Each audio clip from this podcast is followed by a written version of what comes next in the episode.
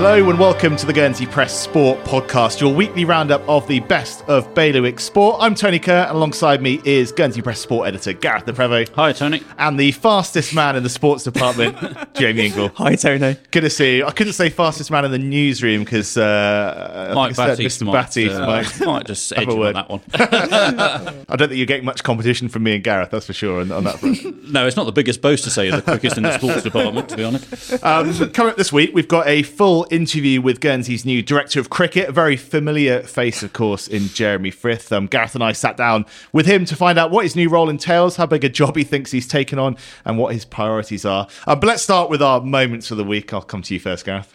Definitely cricket, Tony.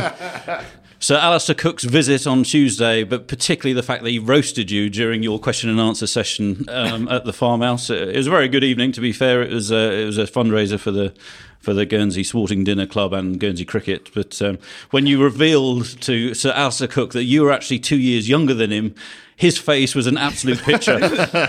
Alastair Cook is still looks mid twenties. He still looks exactly the same as he always did.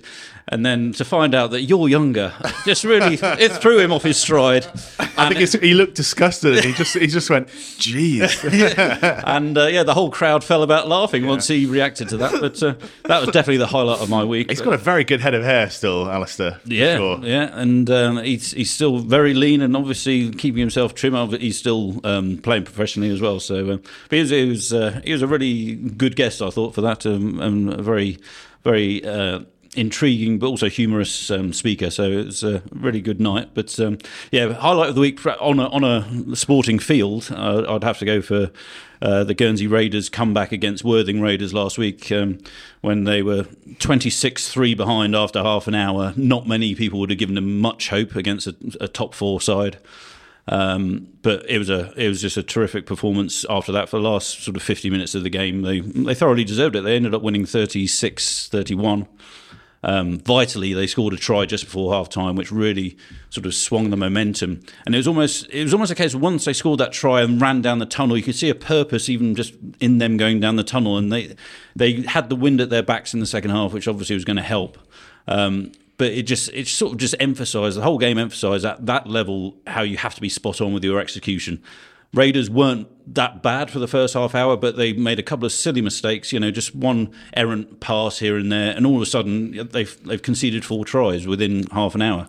Um, as I said to Jordan after the game, Jordan Reynolds, I said, um, "It's amazing what happens when you cut out those mistakes, isn't it?" And he just laughed, and he was uh, he was very proud of their performance and how they. Um, came out in the second half, and once they got momentum behind them, they, they, they, to be honest, throughout most of the second half, they looked like they were going to win, even though it took them, you know, the time it required to get back and get in, and, edge ahead. But um, it was a, a, really outstanding second half, and um, it was great. The, the Garin stand crowd just thoroughly enjoyed it, and sort of when the last try was scored by Ethan Smith, everyone was jumping up and down. It was just, it was just a great sort of moment to be part of, and. Uh, hopefully it just um, it kicks them on for the rest of the season. Uh, typically, um, last week it was the last of the top five sides they were playing, and now tomorrow, uh, sorry, on Saturday they'll be playing second place Dorking after they won last week and rose about six places. So uh, Guernsey don't seem to have much of a break in terms of playing sort of. Uh, easier sides, but uh, at, yeah, like I say, at this level, the competition is very tough, and um, it was a it was a good win, and hopefully they can follow it up in the next week or so. Yeah, it sounded like an incredible atmosphere down there. I was gutted to miss it, and as if I didn't feel old enough um, after Alastair Cook's comment um, the other night. I was making my vets debut uh, for Indies at College Field on Saturday afternoon. So uh, yeah, well and truly in the uh, the veterans category now. That was quite brief as well, wasn't it? yeah, less said about that the Came better. on as a sub and then got substituted yourself. Well, I think it was tactical. I Oh, think right, it was okay. tactical. That's Um, what you've been told. But it sounded like uh, quite an incredible match. I mean, you mentioned Jordan Reynolds there. Let's hear what you had to say at full time. you know, before the game, we said if we can be within 15 points, um, we'll give ourselves a chance. We were within 16, and everyone had belief that we could do it. Uh, we thought defensively we were really good today, so we, we could take that encouragement into the second half, and we just had to start winning our set piece. You know, I mean, we lost all our lineouts in the first 30 minutes. That didn't that didn't help uh, uh, a lot of the time, but. You know, as Louis just said in the huddle, there it took really, really strong courage to come against uh, a side like Worthing and to come back from such a deficit.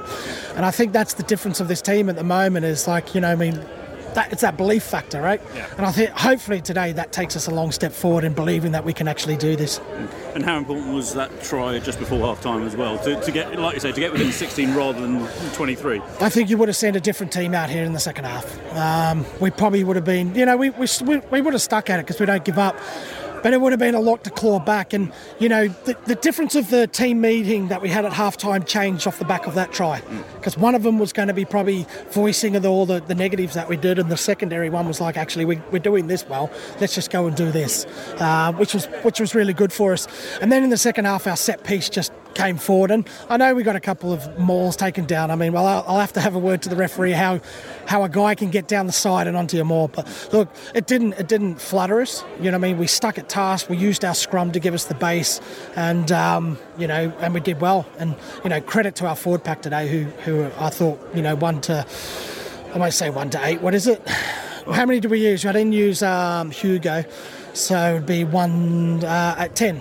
So one to 10 did really well for us today, which was fantastic. And, um, you know, we, we fronted up physically, which was good. Yeah.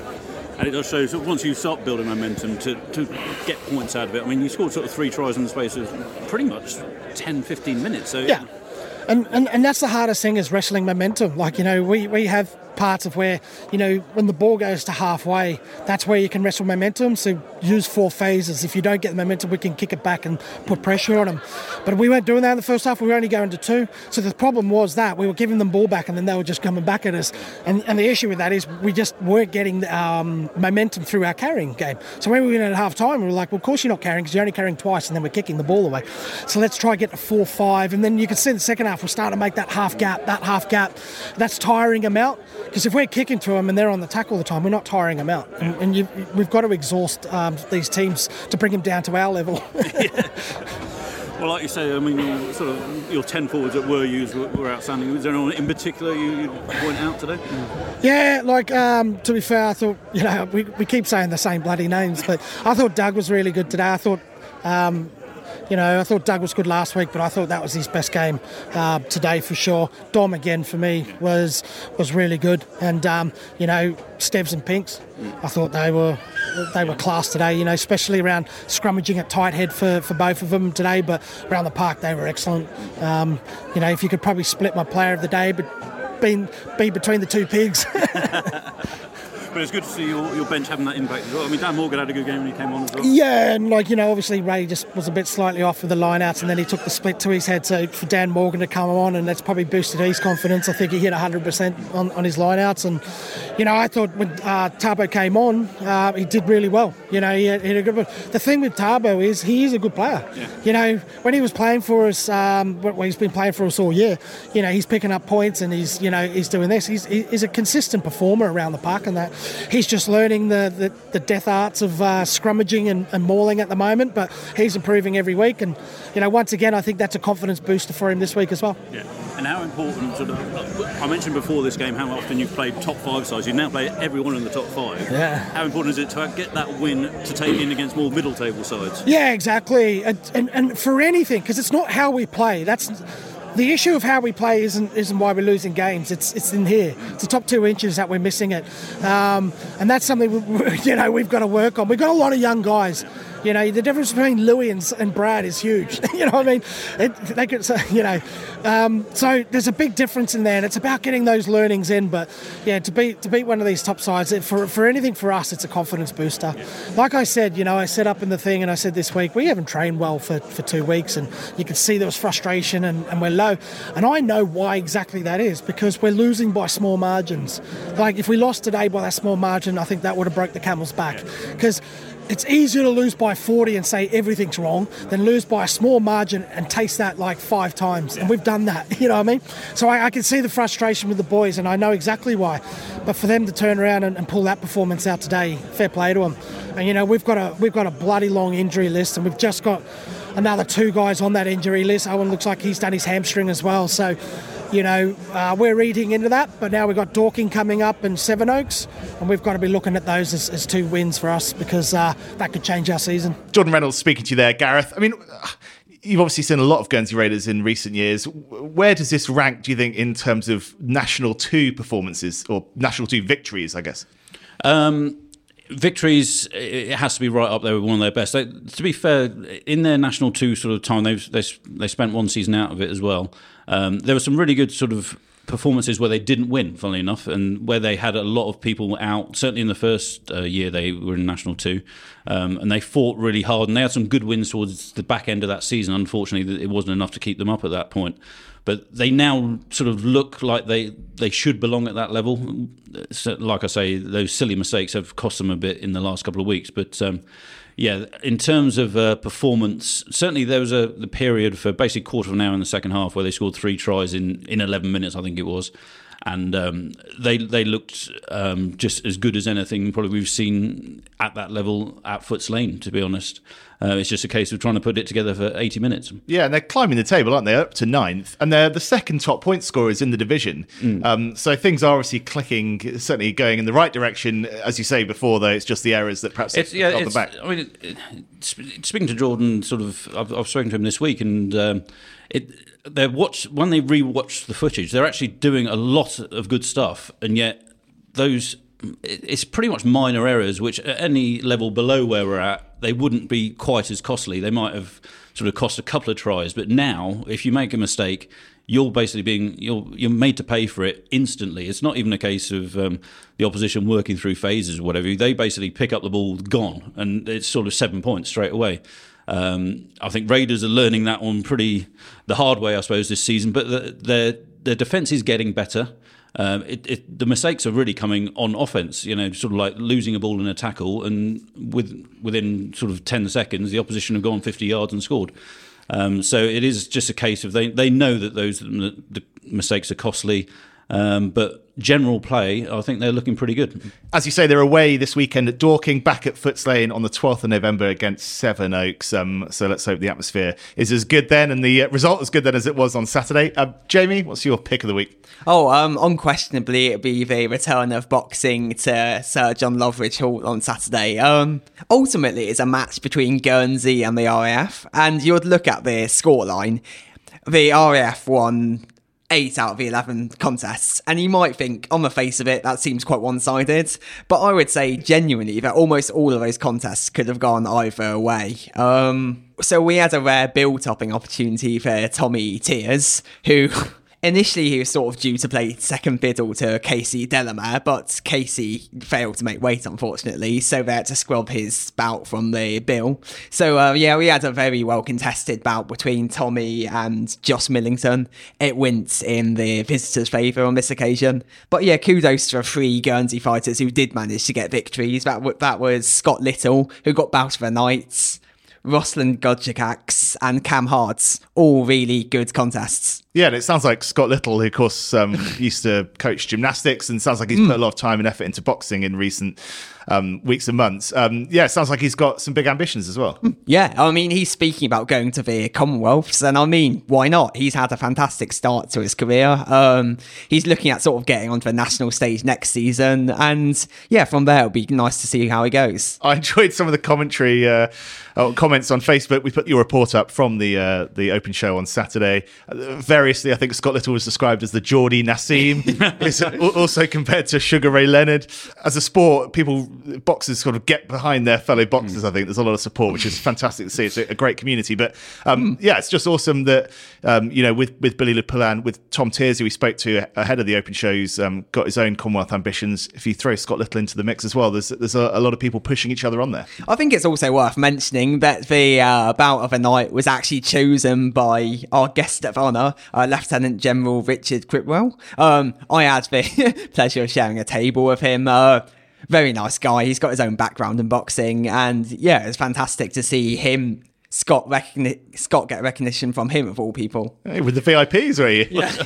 That's how Jamie gets treated. We never get involved. to, be fair, to be fair, our Lieutenant Governor had actually sort of obviously hot footed from Beausejour um, to Beausejour from um, Footes Lane because he was at the rugby as well. And uh, he, he, he was almost, perhaps not quite in disguise, but he was there sort of hat on, very sort of quietly snuck in, sat in the corner, and somebody recognised him and said, Oh, oh, you're here as well. And uh, I think he was jumping up and down with the rest of us when uh, Guernsey scored their winning try. So he obviously had a very enjoyable Saturday sport wise. yeah, he seems to be uh, a massive sports fan. Great to see him getting out about and, and seeing uh, a lot of local sport. Um, right, I think that's just about it for, for part one. I'm coming next. We'll talk cricket. Welcome back. If you're not already, do hit follow or subscribe to the show wherever you're listening. That way, these pods will land in your lap as soon as they're published. Um, right, it's fair to say it has been a challenging few years for Guernsey cricket. We've seen a few different island coaches come and go under a few different titles and combinations. Uh, that, of course, has coincided with Guernsey dropping out of the ICC's 50 over structure, while across the water, Jersey have gone from strength to strength time for Mr. Cricket perhaps to step in. Jeremy Frith topped our list of the island's greatest ever players last year, and after some time away from the national squad setup, he's now back involved as Guernsey's new director of cricket. Gareth and I caught up with him to find out what the role is, what his targets are, and how he plans to get there. Frithy, welcome to the pod. Thank you, Tony. Great to see you. Um, congratulations on the new role. You've obviously got uh, you know a, kind of rich history with with local cricket. Why now though to uh, kind of come into this kind of coaching director of cricket position? Uh, partly because I got asked.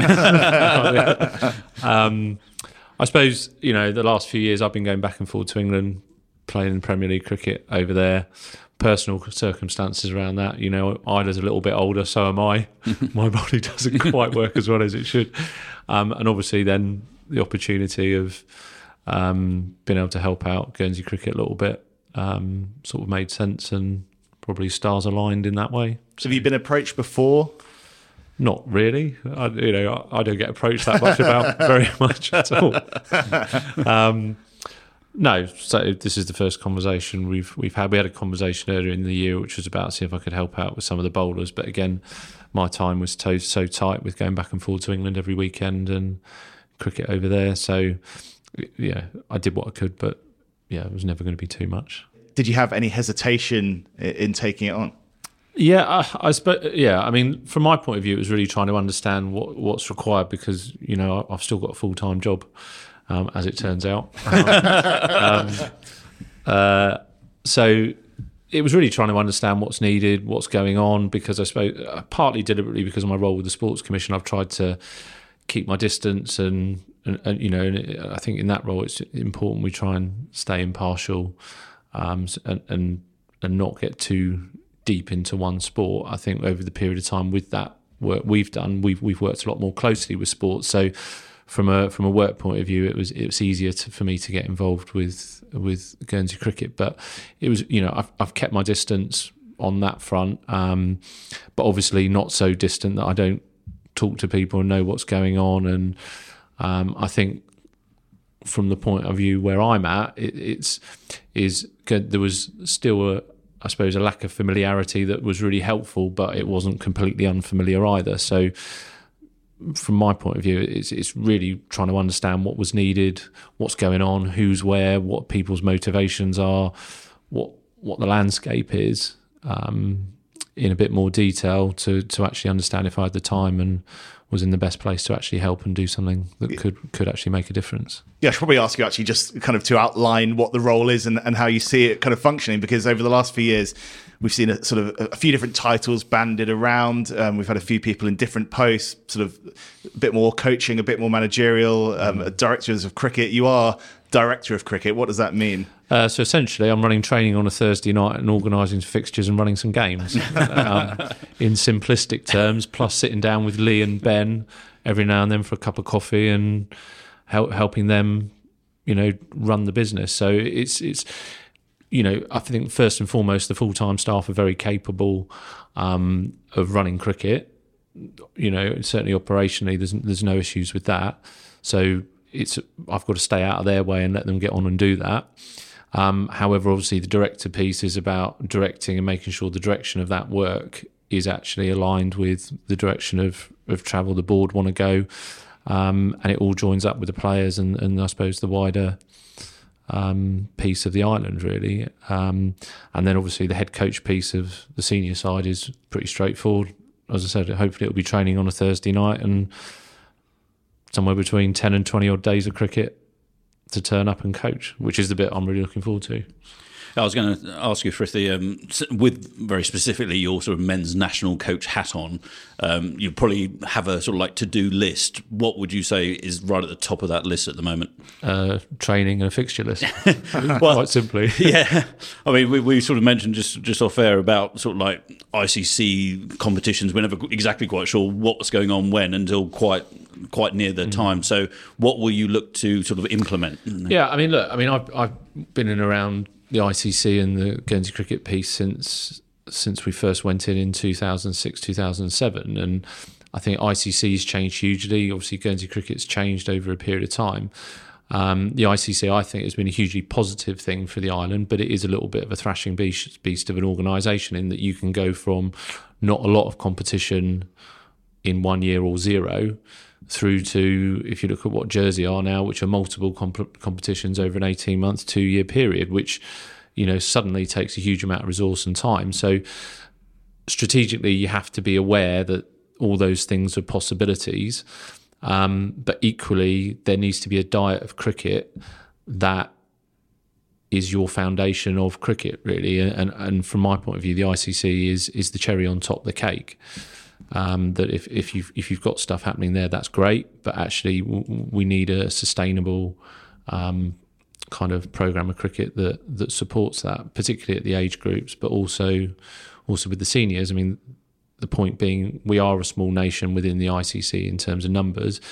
If we take 15 players out of our domestic program at any one point of time, that really heavily impacts our domestic program and probably causes some fixtures not to be played. Whereas if you're a Germany, a, a Sweden, a Finland, and you, you you've literally got millions but thousands or high hundreds of people playing domestic cricket, you take 15 people out, it all still happens. So there is that tension that the island has to manage, but that's not uncommon to any of the other sports on the island. Mm. And sort of just from sort of like your initial chats with probably Josh um, you know, as captain, whatever, uh, do you get a, a, feeling of how sort of almost like morale is within the national squad? I mean, they they had, they had a tough summer in that they had that one ICC tournament where they needed to win to get to the next thing. They they lost as you can as can happen in T20 has been shown in the World Cup that you lose one game to one one individual performance and you sort of miss out on a lot from that. How do you get the sort of like the the feeling of morale in that squad at the moment? I think yeah, I mean I haven't spoken to all the squad mm. is the first thing. Yeah. Um, but I mean the conversations I've had with um, Josh and one or two players that I've sort of seen incidentally is there's a sense of optimism and something having something to look forward to.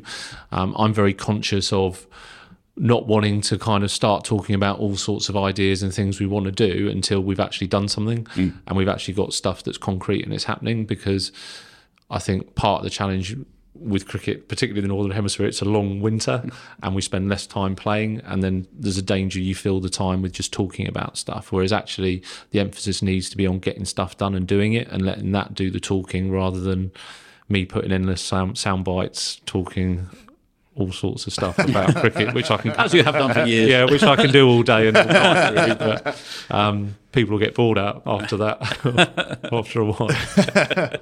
Staying with the kind of men's national team stuff, there's going to be a bit of a change of, of kind of procedure in terms of selection at a sort of new committee. How's that going to work? Yeah, I mean, I suppose I'm really conscious that it is a small island, as as we all know, um, and it's very interconnected, and relationships are you know double and triply important um, here, um, and actually all the power and decision making lying in one place, I don't think is particularly healthy. Um, you know, if you look back at the Ashes on a on an international level, you know the whole thing with Chris Silverwood and, and being chairman of selectors and head coach and, and, all of that. You know, I think the consensus was that that didn't work as well as it, it might have done, or probably was maybe the design of that wasn't necessarily fit for purpose, really. So, I think distributed responsibility and accountability is a good thing in the island.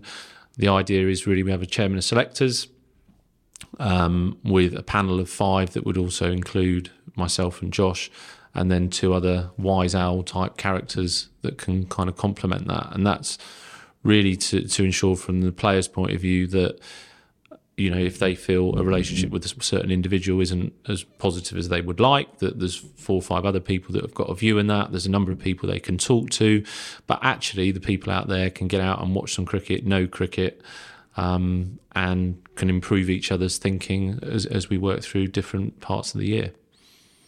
How much do you imagine? Um, how much do you expect, perhaps, to be introducing what looks like a very exciting group of players from what's described as our under 19s? They're actually pretty much under 17s at the moment, mm. but they did very well in the summer.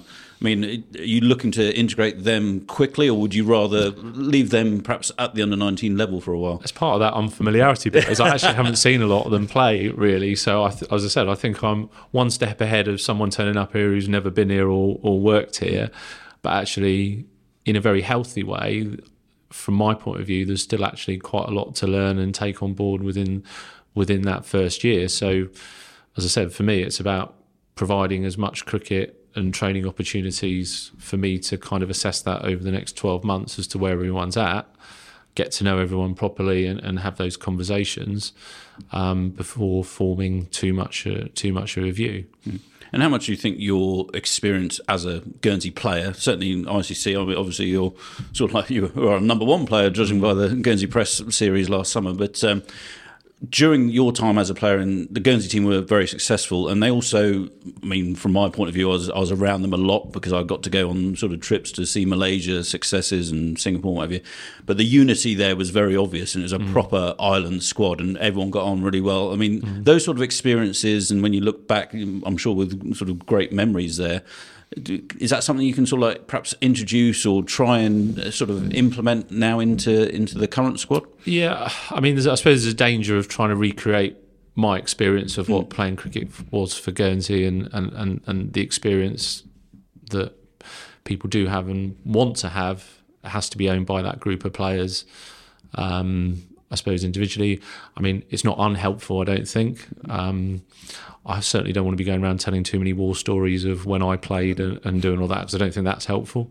Um, but I think certainly understanding tournaments, understanding how, um, as we said, the, the, landscape can change pretty quickly because you win one tournament and suddenly you've got another one and another one. Um, I suppose the understanding of having been an 18 year old playing some sort of representative cricket through to actually being a 35 36 year old with a job and a family is a you know you know, and working within an amateur context of balancing kind of on one hand performance international competition mm-hmm. with helping people with an allocation of time off work to actually do their day jobs and remain happy, healthy, and well. So I suppose I've got a level of empathy for the players. Um, but actually, you know, I think that's for Josh and for the players to really own the type of experience they they want. Or, or my job is to provide it create, uh, guide it, shape it really. Um, but yeah, I don't think Stu and I sat there telling war stories about our own experience uh, back in the day is going to help in that much. Perhaps not the on-pitch experiences. what about the um, the you know the kind of cricket that we play now? Obviously, when you were um, kind of banging big runs for Guernsey, it was in sort of fifty over ICC competitions the emphasis obviously now is very much more on T20. Is that something you feel confident kind of uh, heading into? Yeah, I mean, again, it's probably the nature of um, what ICC membership and involvement looks like is because it is such a thrashing beast. Suddenly, it's T20 cricket on mats. That that suddenly means all of our cricket suddenly becomes that, and our sole aim is competing and winning games of international cricket. It is one of our aims. However, I'd also kind of want to suggest that actually producing players to play Test match cricket for England mm. and being part of the county pathway and and the UK pathway is also one of our aims because I think we'd all be as equally excited seeing an England player walk out at Lords as we will see Maya Le Tissier playing for England, hopefully in the Lionesses.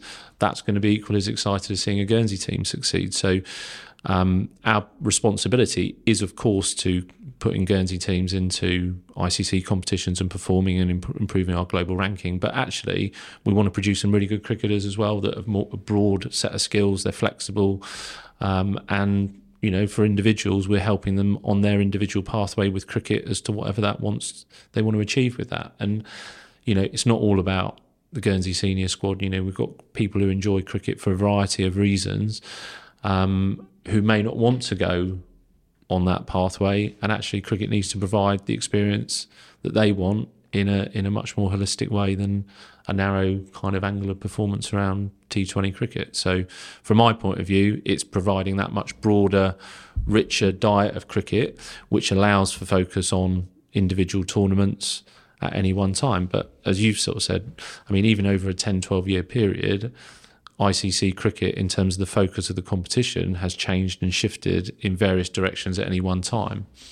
Um, so I think we need to be aware of that and kind of decide what we want to provide, and then see that as, a, as something that goes on top of it. Yeah, just in terms of that kind of county England test sort of pathway, if you like, we've had you know a few players over the years who've kind of got their foot in the door. They've mm. they've established themselves, but for whatever reason haven't stuck mm. uh, stuck around. Is that something that you'll look to kind of try and make a dent on in, in terms of you know when those talents do come along it's how do you kind of give them the best chance of actually succeeding long term? Yeah i mean look it's, it's, something in all the time i've been here is to you know if i look at the isle of wight as another island of a similar proportion okay it's a, it's a bit bigger but relatively it's still a small spot. And you know, you know they've managed to produce you know a whole series of first class cricketers over the last 10, 15 years, and and, and whilst Jersey are doing well, they're you know they're not comparisons you want to make in a way that they should make us feel bad, but they're good opportunities to learn it. Well, what is going on in the Isle of Wight? They get oh, nowhere near the level of funding we get. However, access to competition is a hell of a lot easier in the fact that Ventnor play in the Southern League. They've got their on on island league. The county youth players are easily. It's cheap for them to go and access county cricket if they're part of age group squads you know so it's it's understanding well what what what ingredients have the Isle of Wight got? What is it Jersey have been doing well? What have we been doing well as a point of reflection and and and, and for us to learn from? So for me the Isle of Wight is is a bit of a classic real learning opportunity to say well you know there's an island that's produced you know almost 15 20 guys that have been in and around first class cricket. They've had coaches you know Mark Garaway who captained me and Sav at second team cricket, has been part of the England coaching setup. All these people have come through the Isle of Wight. What what do they do? Um, so for me, very simply, one of the explanations is they've got access to regular sort of competition on a consistent level at not very high cost. The challenge is how do we really do that in Guernsey, knowing that getting off island is expensive. So that's something we've got to keep playing around in our heads. But from personal point of view of what I've seen is the players that go and stick in not just cricket but in a number of sports, the one that get the opportunity but also have the support um, and everything that goes with that. Because it's not just the cricket and the cricket environment it's moving leaving the island living away from home. Do they go to a place they feel well supported? You know do they have other interests outside of cricket that they're able to then pursue within that environment? So um, yeah, absolutely making sure our young people are supported and are robust enough to be able to, if they do get the opportunity, are good enough to take that and sustain it is yeah is a is a really important thing. And Frithie, I know you've got you know connections to Hampshire, um, kind of going back a few years. Is, is that something you'll look to exploit?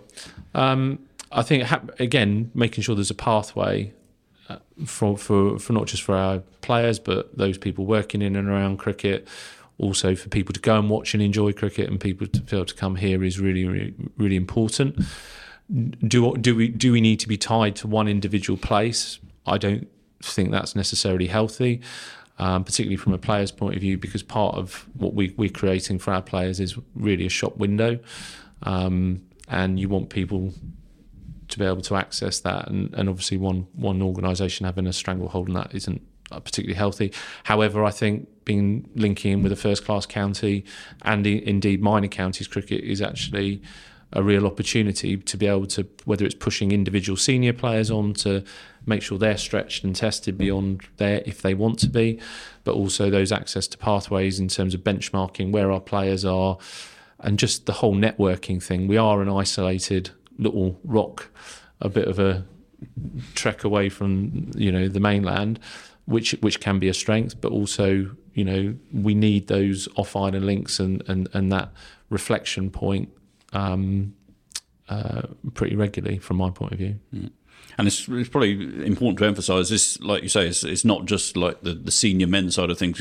Your director of cricket role mm. will include pathways for, for the girls as well. Because I mean, we've got a couple of um, very talented young girls coming up as well, so we could could be seeing them following the Maya route yeah. in cricket. Yeah, no, I mean, you know, participation, if you like, if you think about it, is the tide that raises all ships. So my time will largely be focused on the men's um, senior squad. However, my focus is evenly distributed across that whole cricket mm. pathway.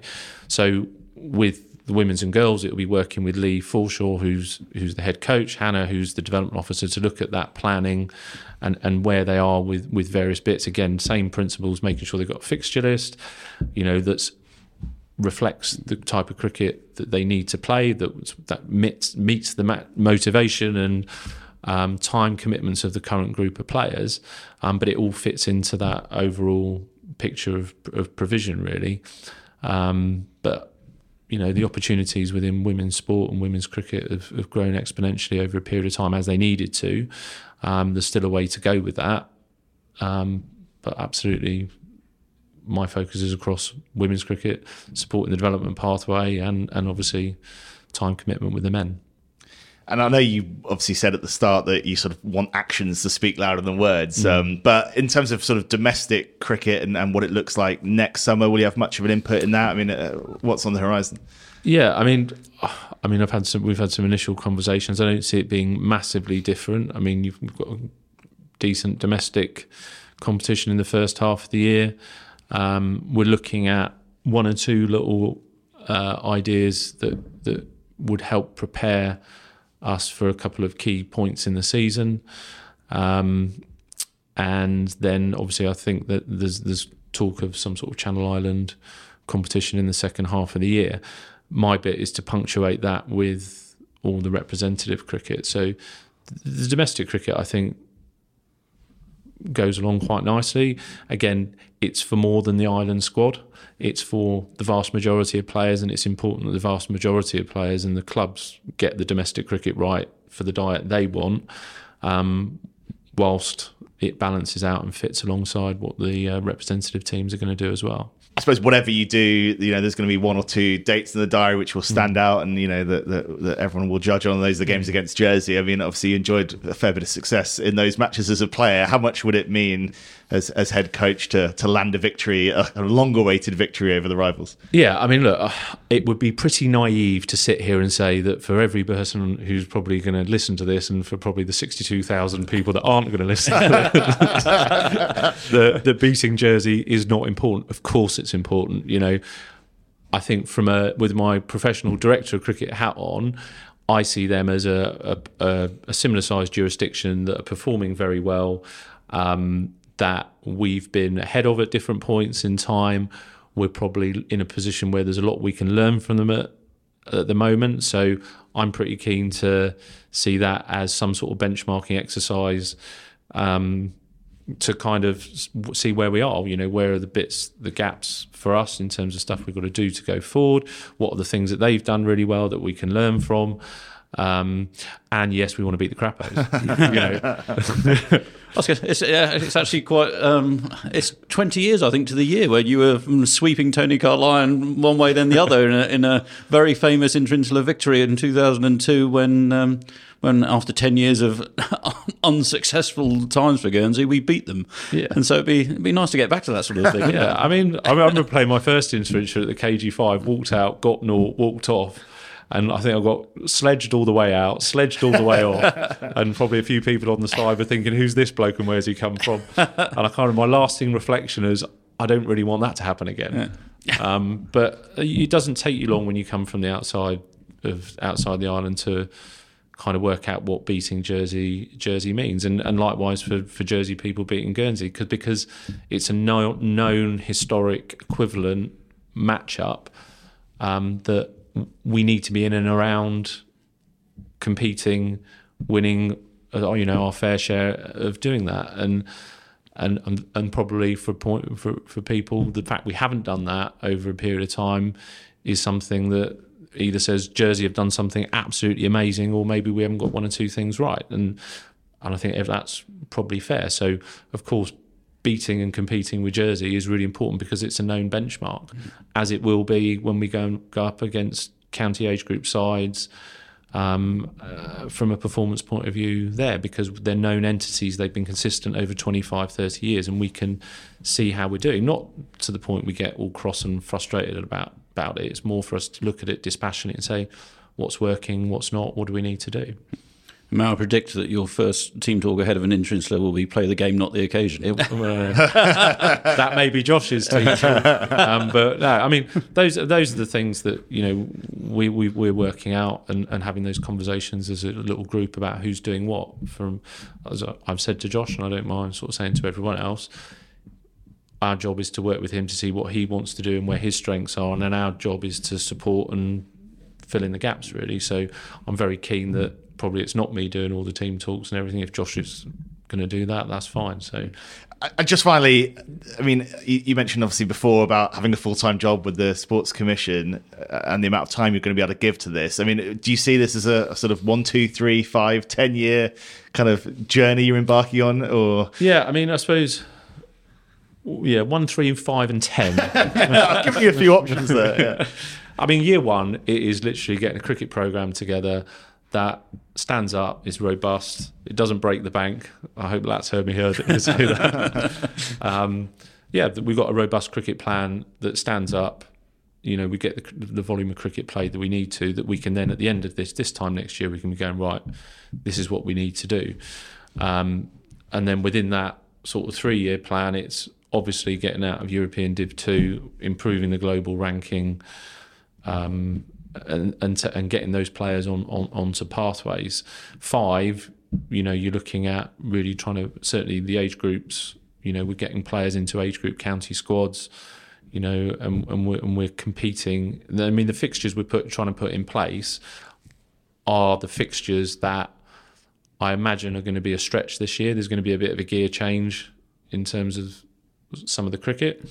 Um, that'll be a period of adjustment. But certainly in five years' time, the, the, games we're going to be playing, I'd expect us to be competing, winning, losing our fair share in equal measure, really, because that's that's where we need to be and where the island can be. I think. I mean, I think we can be ambitious and we can be bold, but we also got to be realistic in terms of saying we're not going to get there um, overnight, but we're not going to get there without playing good quality cricket that does stretch and challenge us.